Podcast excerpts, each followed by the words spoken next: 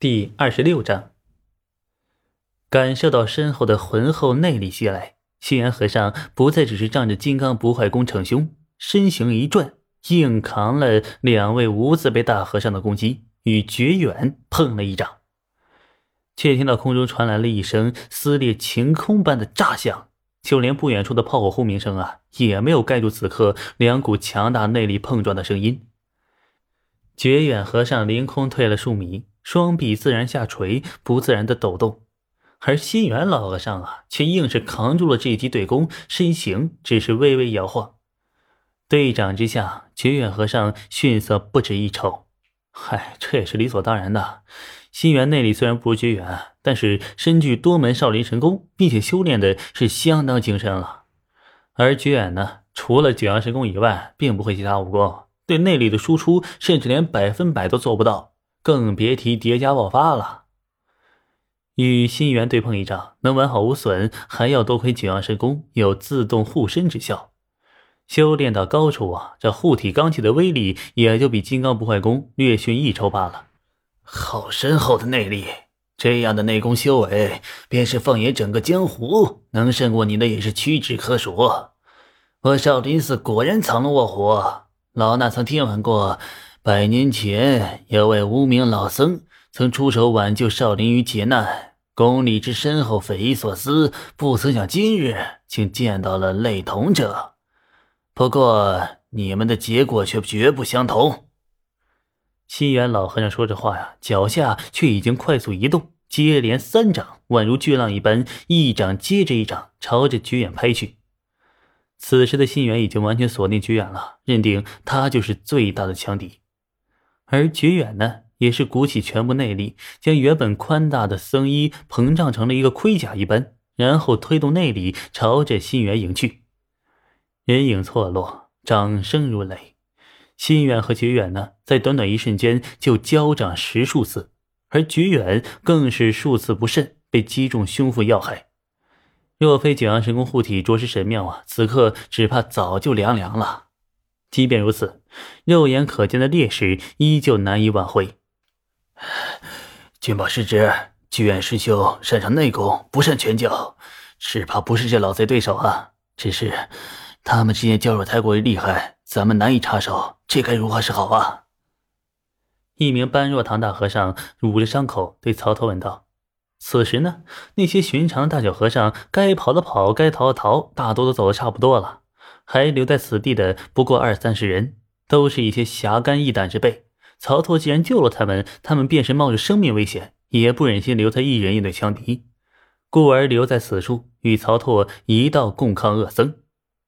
曹拓一皱眉说道：“哎，可有精通须弥山掌的大师？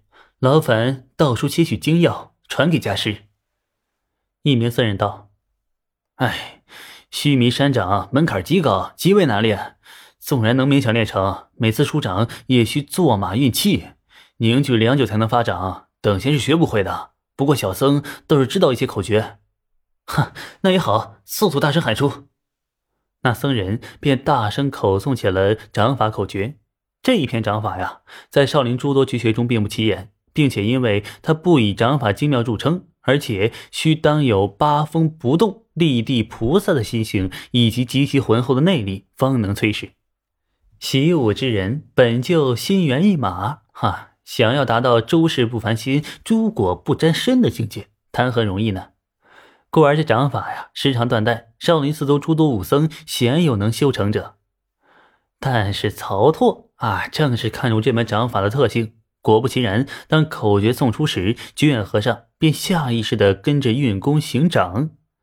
掌法开合愈发迟钝缓慢，但是每一掌打出去啊，就真若如须弥山林，灵山降世。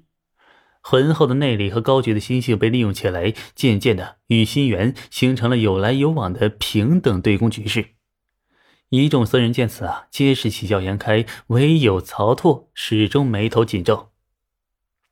哎呀，还是不成啊！绝远师傅虽然算是学会了这须弥山掌，隐约有些攻击手段，但毕竟是草草初学骤练，哪里比上西元这老家伙？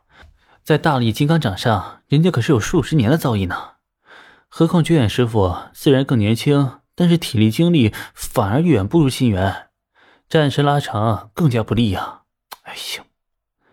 曹操想着，便转头对身边这群和尚又问：“，你们可有人知道金刚不坏门的罩门气眼所在？